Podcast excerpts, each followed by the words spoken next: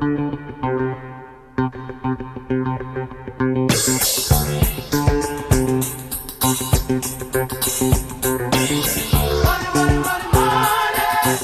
I would come home with a lot of stress, right? Obviously, doing this millions of dollars in real estate debt. My wife finally just said to me, Look, you need to leave that at the office. You just have to have that want to learn about people. You know, it's not about money, it's about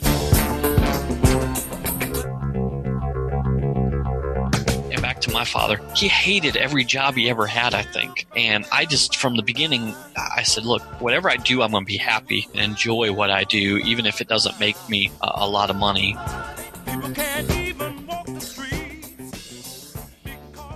Yeah, my name is uh, Dave Childers. I live uh, right outside Nashville, Tennessee. Most of my business is uh, done here in the Middle Tennessee area. I own a company called Residential Investment Advisors, and we are a real estate brokerage firm that specializes and focuses just on selling small to mid-sized apartment buildings. So anything from a two-unit duplex to, I'd say, about a two million dollar, which would give you about 50 maybe units apartment buildings. I started the company company in 2011. And I'd actually kind of I tell people I kind of got in this business the backwards way. I was actually an investor buying those type properties and just saw that there was a need for an agent. That's all they did. And they actually knew what they were talking about. There's a lot of agents that go and people that get their real estate license and then will start trying to sell property. They don't understand this business. And so we kind of took that, that and ran with it. And in addition, I own, I think I told you Austin previously, I, have got about 300 something units that I own and we count doors in this business. And so I own a, a five or six different apartment complexes,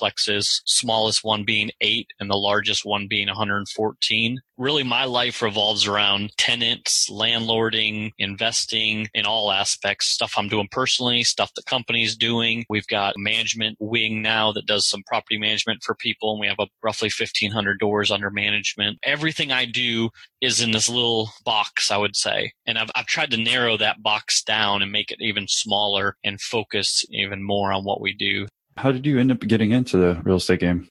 It's a really crazy story, but you know, growing up, I had a, I'll go way back when I was growing up in Michigan, in a little town called Sanford, Michigan. My best friend's mom was a real estate agent and she was always there to be able to take us to basketball games and basketball practice. And I saw the freedom she had. And I think that just stuck with me. And so I moved to North Carolina when I was 16 and ended up going to a school called Appalachian State University. Another long story we can get into later, but I left school, moved to Nashville to work work with this Christian band and we flew out to California and I met a millionaire that more involved with the church than he actually was with his business. And he just, you know, he was a super smart business guy and we spent some time together and he said, Hey, if you, you know, you ever want to start buying real estate, let me know and I'll pretty much help you out. And I kept a friendship with him and kind of just uh, had him there as a resource. You find people like that that are willing to help you. You've got to cultivate that relationship. And so that's what I did for another year or so. And then when I finally was kind of tired of being out on on the road traveling United States with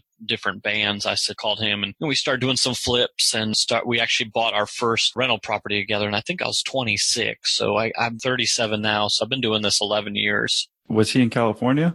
He was in California. Yeah, he owned a large subcontracting company out in the Northern California area. And I think at that time he had a hundred and 20 employees roughly. High school graduate, your typical millionaire next door, doesn't really flaunt his money, very generous to people, mostly who are willing to work hard and help themselves essentially, because that's what I wanted to do. I wanted to create a better life and he saw that. He was willing to be part of that. That's where that kind of started. So yeah, he had a company out in California. It was funny when I met him, I, I said, man, they must pay youth pastors out here really well because we had gone to his house and he said, oh no, I, I own a business and it kind of runs itself, but I volunteer at the church. I think he said three three days a week at that time. You said he had like 100 plus employees. So did he see something special in you to go ahead and kind of mentor you and to let you get in on that flip? So this is the crazy thing. I'll fast forward we're still best friends. I mean, I tell people he's 13 years older than me and he's probably one of my best friends. I mean, brother, best friend, business partner. We're still business partners of 13 years and we kind of hung in there together and it wasn't ever easy because, you know, this all started before the crash and his business obviously suffered being in a home construction business out in California. All of us were hurting and I think we stuck together and, and saw it through. Oh, I guess if he saw something special in you, because it sounded like if there's 100 employees that maybe, and you were willing to come back back after you still went back on the road that maybe you did see something. Yeah, I don't know. You know, I, we got into a good conversation, and, and, that's part of another thing about my story. You know, my wife and I, we moved here. We didn't have. I mean, the band was paying me pennies. That's all they could really afford. And my wife and I were about to buy a condo for. I know people are going to listen to all over the United States. We we're buying this thing for fifty, I think fifty-five thousand dollars, a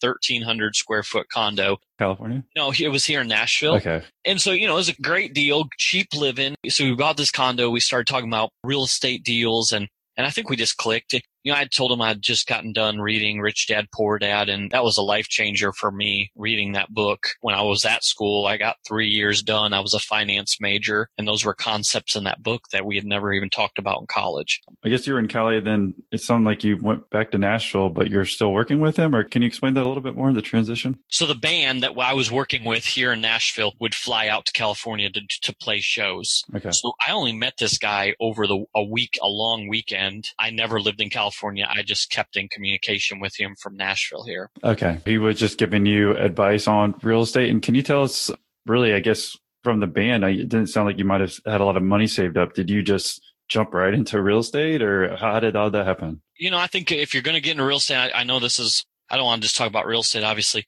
but you know, in real estate, it, the best you can get in, you can start wholesaling deals. You can just if you if you can go out there and find deals for people, there there are other people that actually have the money to buy those deals. And so I jumped in with both feet after I left the band and quickly had two pretty good wholesale deals immediately, and I think I made twenty thousand dollars on each of those wholesale deals. So in, in you know matter of six weeks, I had made forty thousand dollars doing two little real estate deals versus working for a band for uh, I think three years and not making that amount of money. That, had to be surprising to even to you. Did you think you would make that much coming out? I know you said we didn't want to hit on real estate the whole time because it's more about like the entrepreneurial story and stuff.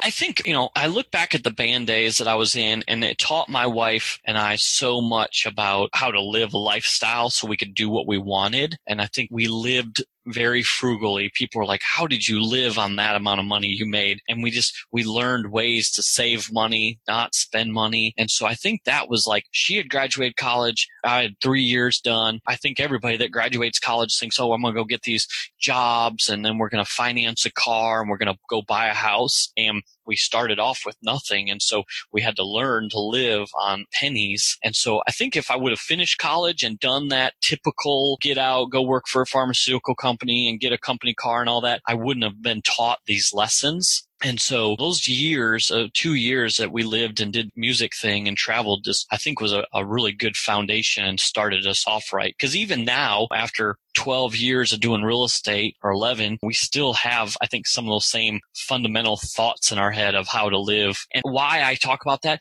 is because it gave me the freedom to kind of explore some of these entrepreneurial things that I wanted to do because I didn't have this big ball and chain of debt cars, school, houses around my neck. What do you want to talk about as far as you think that's going to be most helpful to our audience? One thing I'd written, I wrote some notes. I got to the office early. I wrote some notes. I grew up, my dad was a cop. He went back to school, became a pharmaceutical rep when I was about, I think, 13 or 14. My mom was a waitress. They just weren't entrepreneurial. And so I always, for some reason, I, in, like in high school, I started working for two guys who really laid down the, the foundation for me. They were entrepreneurs, multimillionaires, and I started seeing how they lived, even though they had a lot of money and a, and a great business. And so mentors has always been a huge thing for me. And, and it might not be like, I don't know, people think of like a mentor as like this real formal relationship, but it could be even something like that where you work for two two millionaires and you just kind of start seeing how they operate their business how they you know how they live how they spend their personal money just how they think and so throughout my years i can pinpoint about seven or eight guys who have always kind of been there and and helped me figure this thing out. And so, so mentoring, finding somebody, if there's a certain industry that you want to be in, maybe find that group of industry people. Cause, you know, I, we talk about this a lot in real estate is I'm willing to help anybody that walks in my office and wants to be helped. You know, I have meeting after meeting with people. And so I think there's other people like Jim, the guy in California that we talk about, the millionaire. He was willing to help me because he could see that I wanted to do something And so I, I, think that's the big thing is finding a mentor, finding an industry that you want to be in, whatever it is, and kind of latching onto that person and sitting in college when I was at Appalachian State, I found a gentleman who worked for a huge nonprofit up there and I met with him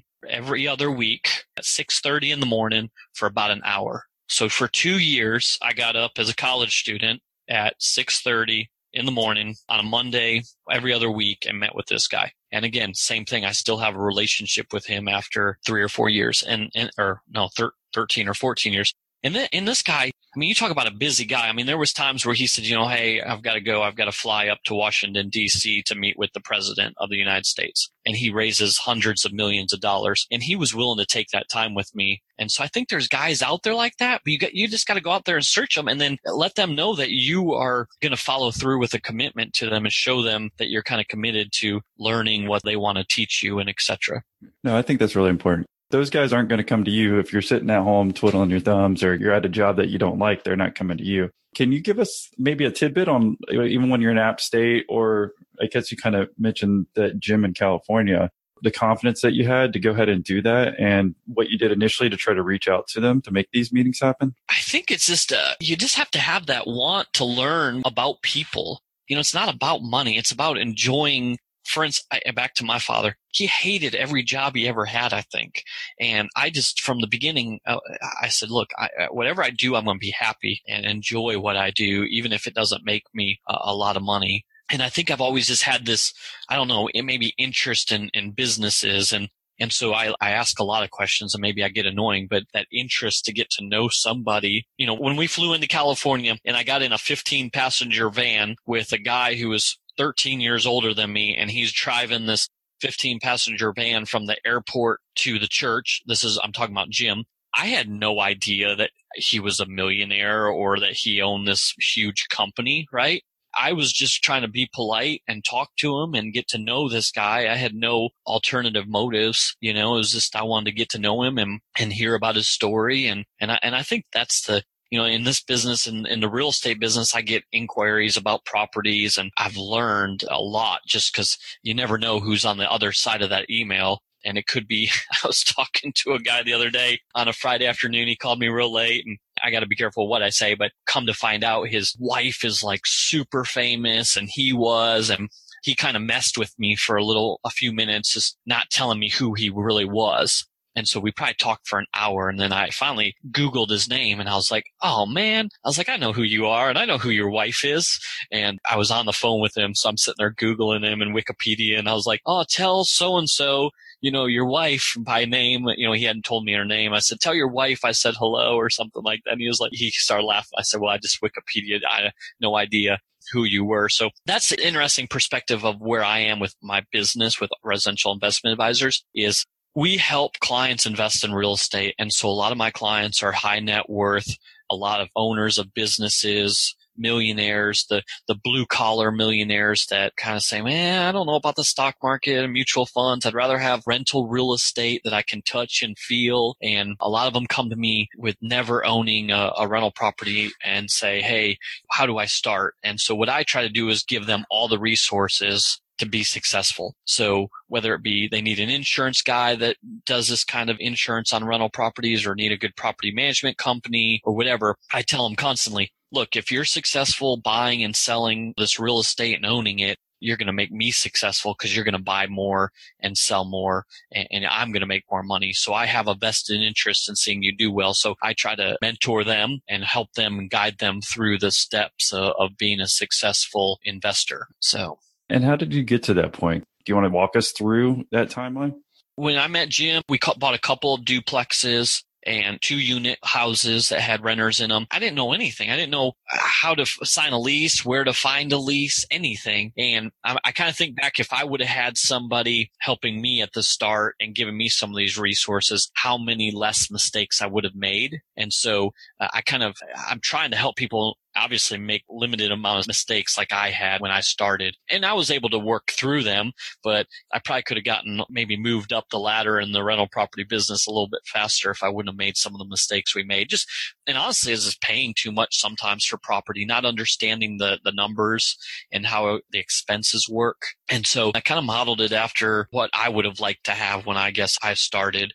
I think that's a, a good point is you think you go into a business and this is how it's going to look a certain way and you kind of think you figured it out, but it evolves over time and it takes different shapes. And maybe when I thought it was going to go in direction and I was going to do a certain thing, it's, it's kind of taken off maybe a 90 degree turn. And then you see that it's a little thing I think I've seen on Facebook, right? And also like a, what people think success is. And it's a straight line, right? Up, up at a 45 degree angle and what real success is. And it's like these twists and turns and ups and downs and circle around. That's what it really is. You have good days, you have bad days, you have good months, you have bad months, and, and you just try to keep pushing forward. And I think that's what we've done with residential investment advisors is just seeing what works for people, what doesn't, and how to make the business better to, to accommodate our clients ultimately. During this time, can you tell us where you are now as far as how many properties you own and I guess the amount of doors and et cetera? Yeah, so it's a uh, roughly, I think a little over 300. I lose count some days, but you know, if you were to value, if I was to sell every apartment building off, it'd be, I think, around the $20 million mark. And then the brokerage firm will sell maybe 16 or 18 million dollars this year in, in properties. And then the property management company will manage 15 to 2,000 doors. So it's a good business. I mean, I, I love what I do. I love being on podcasts like this. I think mostly with investing, if you can start young like you said, you're in your young 30s. If you bought a couple rental properties in the next couple years and put them on a 20 year loan amortization, by the mid 50s, you'll have those paid off. And actually, the tenants will pay them off essentially. And so that's, I love getting in with people. Uh, time can be your greatest friend, you know, if you're young because you get these starting to pay off. And if you buy 10 houses that each make $1,000 a month, which can be done here in Nashville, you get those paid off in 20 years and you're looking at a $120,000 a year income by the time you're 50. That's all passive. Well, during this growing phase, is there any ever times that you didn't think that you were going to make it or that you had issues?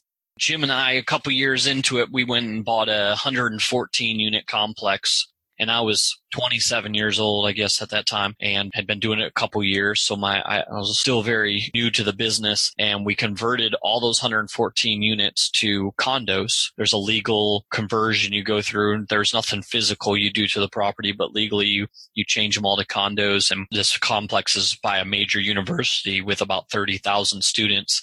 And we thought, man, we'll we'll sell these off to students, parents. You know, they can rent, you know, buy these condos close to the university great plan. I think we would have executed it. And then the whole crash happened in real estate. And that was in, I think, 07, 08. And there was no financing on condos. Pretty much condo financing had dried up completely. So I was stuck in a college town in like September or October with an apartment complex that was, or a condo complex that was 50% occupied because I had been kicking people out or asking them to leave so I could renovate these units and sell them off as condos. So College Town didn't know anything about running an apartment building. And, uh, I, I mean, I was like, what am I going to do? You know? And so that, that was scary times. And I mean, the economy was bad rents were down didn't know what i was doing had had really no money to market the business and market the complex so had to figure out every cheap way of setting out flyers and signs and at that time craigslist was still new so we were using craigslist ads to rent and and i'd say it took us two or three years to get out of what that happened like that whole funk of uh, getting the property back full with good tenants that paid and so that was those were scary times. You know, I was working down there for, honestly for about three years without a paycheck. And so I survived. I just kept telling people, look, if we can get through this and pay all of our bills and not get foreclosed, because I saw so many owners getting foreclosed on, mostly people who had bought, you know, here in Nashville and lived in other states because they couldn't be hands on. And so, you know, those are scary times. So I said, if we can get through this and, and get out the backside, pay all of our bills and pay all of our vendors I will see that as an accomplishment. and, uh, and we did. And so you know, a lot of people that are getting into real estate now kind of don't know what we had to go through during those days. And I hope they're not making some of the same mistakes. Yeah, some other points, I guess. Did you want to jump on some of those? Yeah, I mean, I wrote down the debt trap.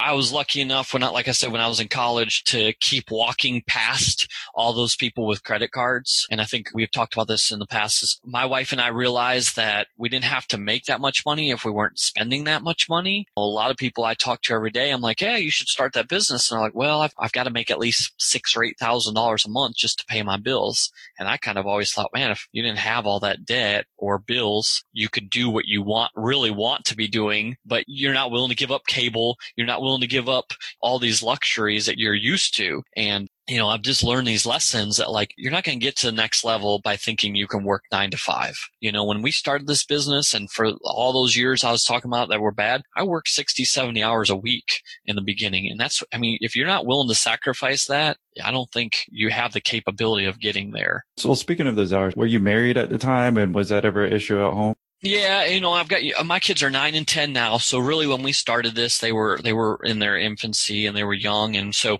you know, my wife and I, you learn things as you go. And and I would come home with a lot of stress, right? Obviously, doing this, millions of dollars in real estate debt, and my wife finally just said to me, "Look, you need to leave that at the office and even phone calls. I'd walk in on the phone, business calls, and the kids would want to like grab onto my legs. And I finally started realizing like I sit in the car until I'm done with a business call before I walk in the house. And then I have a very high, I call it stress threshold. So like I can go to bed at night and I, I, can sleep and I don't stress about things very easy. I think there's solutions to everything. And sometimes I just need time to get through that and think about it. I don't make decisions quickly on certain things. And so I, I don't stress like people. I, I don't know. Sometimes I'm, i hear people's stories and maybe I'm not kind enough or whatever, but like I'll hear them stressing about something. I'm like, that's the dumbest thing to be stressing about. You know, I'm like, you don't even know what real stress is, but that's, you know, that's something Jim, again, you find these mentors like I was talking about and you, you hit a roadblock, let's say like that. Like I remember calling Jim one day completely stressed out and he said, look, calm down. And secondly, if you think that you're going to get to the level I'm at or, or want you, where you want to go, you got to learn how to deal with this. Yeah, no, I think that's really important. In day, you can only control what you can control. I've seen it time and time again too. I think that's the number one thing when you're running your business, there are people looking at you too. So if you're acting stressed out and crazy, what's everyone else going to do below you? Yeah, yeah, exactly. And I bought property recently and, you know, the, the vacancy kind of dropped just because we were charging more for rent. We were making some changes that the previous owner hadn't and the manager was really stressing out about it. And I said, look, it's fine. You know, calm down. We're, we're going to make a plan and we're going to work that plan. And so I, I don't know. We started on that about debt though and mentors, you know, back to the mentors. It might not be a mentor is going to sit here and go take steps A and B, but having that person that you can call, like when I have a big decision to make, there's probably about six people, if I wanted to, man, that I could uh, call and say, what do you think about me doing this? Actually, we just did this about six months ago. My wife and I had a pretty big decision to make and I called all of them and said, you know, this is kind of what I'm thinking about doing. Give me your thoughts. You know me, you know my business, you kind of know my finances. It's kind of like having a board of directors. And there's groups like I joined a group last year, two years ago. It was called C12. It's a Christian CEO thing here in Nashville. And I think there's about 40 Christian CEOs. And some of these people have million dollar businesses. Some of them have $250 million businesses. And again, you get in those groups and you can start bouncing ideas off people. And then you also meet people that are kind of in your same maybe predicament or, or situation where they, they want your advice or perspective on certain things. So find those groups, find mentors, find people that you can talk to, learn to deal with stress situations, well, what do you think has been the number one thing to help you grow? For instance, especially I guess after the condos, after you're able to get through that, manage the stress, what would you say is the number one thing that's helped you grow? I'd say be a constant learner. So even though I'm not a big fan of like maybe a college degree, I, I'm always listening to books, going to real estate seminars. I've been a local, a member of our, our real estate investment group for 12 years now. I watch, I, I love like Marcus Lemonis, the Profit. I love that show.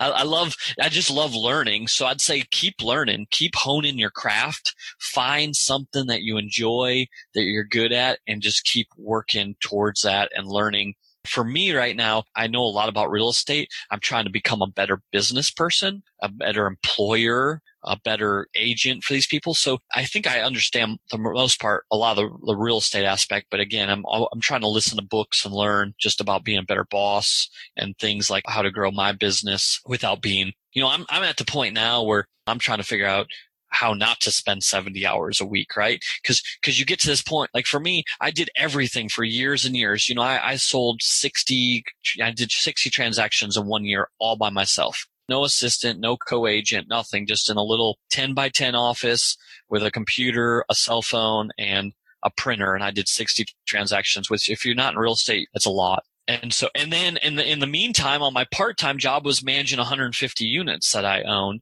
And so you, you get used to doing everything. And now after 10 years, it's trying to figure out how not to do everything and how to find good people to come alongside you that want to further the business and can help you out. So that those are the kinds of things I'm learning right now. Was there a time that you realized you're looking back that you weren't learning and maybe you're just doing the day to day? Because I know that that happened to me. I was a learner and then I just got sucked into the business where I was kind of doing everything like you were saying. And then I stopped learning after a few years. I'm like, yeah, maybe I need to start learning again, you know? Well, I learned that there were people that knew could do a better job than me, right? And do it for less, you know, maybe make me more money. So, for, and, and when I say that, like, for our big 114 unit complex, I kind of was always like, oh, I'm gonna manage it myself. I, nobody will be able to run it. Maybe it's cheap and make as much money as I am on this property. And I hired a management company that is excellent. And I will never, ever, ever go back to doing the day to day management if they're around because they've just done such an excellent job running that property. And so you start realizing you know what? There's other professionals out there. Let them do their job and you focus on what you're good at and what your task is. And so I would say that I've learned that and I, I probably was kind of stuck in my ways, if you want to say that, to uh, thinking that I knew best. What does a typical day look like today for you compared to, I guess, when you're starting out in real estate? So I've got the sales team, I call it here in Nashville, that I kind of work out of the office. We've got a small office right here by the airport in Nashville. And, and so my day will be maybe uh, 25% of the sales business. So that would be, you know, I'm still day to day selling property and meeting with owners and, and doing that stuff. So I've got a salesman, Matt, that works with me and an assistant. So I'll work in this office and we'll work on a few sales things. I will today that kind of and then the management company i might speak to the the lady that runs the management company a day for 20 30 minutes and then the other properties check in with managers see where vacancies are and so it's it's a hodgepodge. Every day is different. I kind of like that. Some days i'm driving a couple hours to go look at a property or meet with an owner and then other days it's back to back meetings. Every day is different. I guess if I looked at my business and I have seven or eight different corporations essentially under me, it's how to further and help push all those to the next step. Right. So just being able to spend a couple hours, maybe an hour with Matt who sails with me and kind of go over what we're working and kind of give him my advice on what I think he probably needs to be focusing on right now. And I think that's kind of my coaching all these different companies to, to move forward. Was there ever a piece of like technology or like software that you started implementing that really helped like grow the business that you didn't think of beforehand or anything of that nature? No, I mean, you know, man, I'm so old school when it comes to that stuff. Like even you asking me to use Skype, I'm just like, oh Oh gosh, another yeah. software. I, you know, I, I don't know. I just, I had no, I, I mean, obviously having cell phones and I'd say Facebook. I said this on another podcast you know, we're using a lot of Facebook advertising and it's working on the apartment buildings. And so don't be scared to try new things, something like that. I was like, well, let's just, you know, we have a small apartment building. So let's just put ads up and try to see if that works, right? And it was a huge success using Facebook advertising for this apartment building. And I never thought using Facebook advertising would be good. But no, I'm pretty old school, man. I like to meet with people face to face. I like to talk one on one with people. And so that's, I spend a lot of time really building relationships with people. And so, I mean, technology, I still have, I'm very visual. So like I have a huge whiteboard that I race on and draw on every day with tasks. And I'm a big list guy. I've got a legal pad sitting here. I'm not a technology guru. You talk about weaknesses right? You got to know your strengths and your weaknesses. And like I'm using a computer I think I've had for six years. I just, I'm not a technology guy. I'd say maybe one of my weaknesses. Before we close, I was just going to ask, what do you think is most important for the entrepreneur who's listening and growing their business overall? Just keep working, work hard, you know, find out what you're good at, what you're not good at. I think that somebody said hire toward your weaknesses. So I, I know I'm weak in the technology. So when I hired an assistant, I wanted to make sure that she was, had a lot of strengths when it came to technology and she does. I, I'd say just, again, it's, it's work, it's old fashioned stuff, you know, it's old, work hard, take good care of people. I mean, that's something we talk about on our apartment buildings and it makes me mad when people argue with us about that, but treat others like you want to be treated, whether it be a, a client or a customer or somebody who works for you. Don't be a jackass. Take good care of the people that work for you. I sit here and think about all my tenants and think, man, I'm thankful for them. I'm thankful that they pay their rent on time and we try to take really good care of them because we know that they're paying the bills. And so just treat others good, man, and get to know people. That's the big thing. And, and, you know, help people like you want to be helped. That's the thing. I can't sit here and go, Oh, find mentors, find mentors if I'm not willing to be a mentor to somebody else. So podcasts like this, listen to them, you know, just keep learning.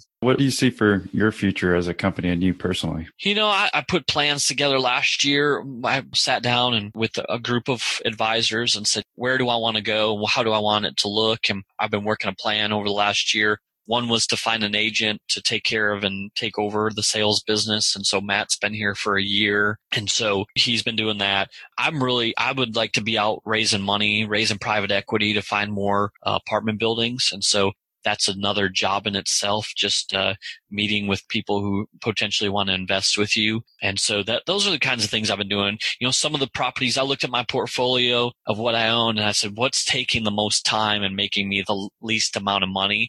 And so we actually sold a few of uh, like 10 properties off this year that were just probably 40% of my time was being spent. So stepping back and looking and and uh, reevaluating what you're doing. Can we jump on that though real quick because I think that's really important. What made you think about that? Think about it that way as well. Having this group of advisors that you go to and you say, eh, C12, if you're a Christian and you're interested in business, I'd say seek a group out in your local community. They're in most metropolitan areas. For me, I felt kind of out of place because, like I said, there were guys that had 50 employees and did $300 million in business, but man, they were so helpful to me. So I wanted to, so you do this presentation. There's a presentation. You, we all met once a month for an entire day and you sit with these guys, right? And so I kind of laid out my business and they start challenging you with these questions. Like you're, you're asking good questions and saying, well, where do you want to go? What do you want to do next? And I said, well, this is kind of where I want to take it. Okay. Well, what steps do you need to take to get your business to, to that place where you want it? And so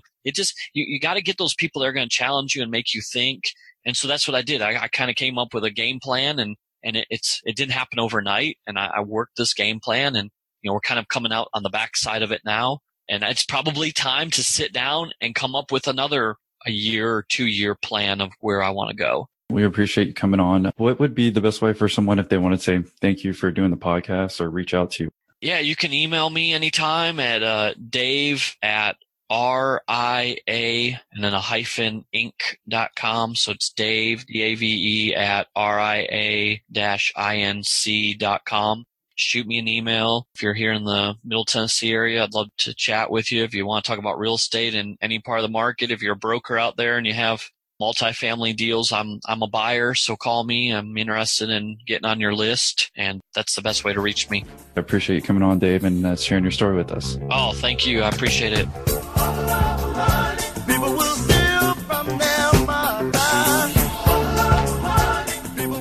YOLO and hola. Thank you for tuning in to this episode. If you enjoyed it and want to show us a little support, then we would love for you to leave us a five star review. It helps other potential listeners enjoy this fabulous show just like you. And it'll take less than 69 seconds to do it, I promise.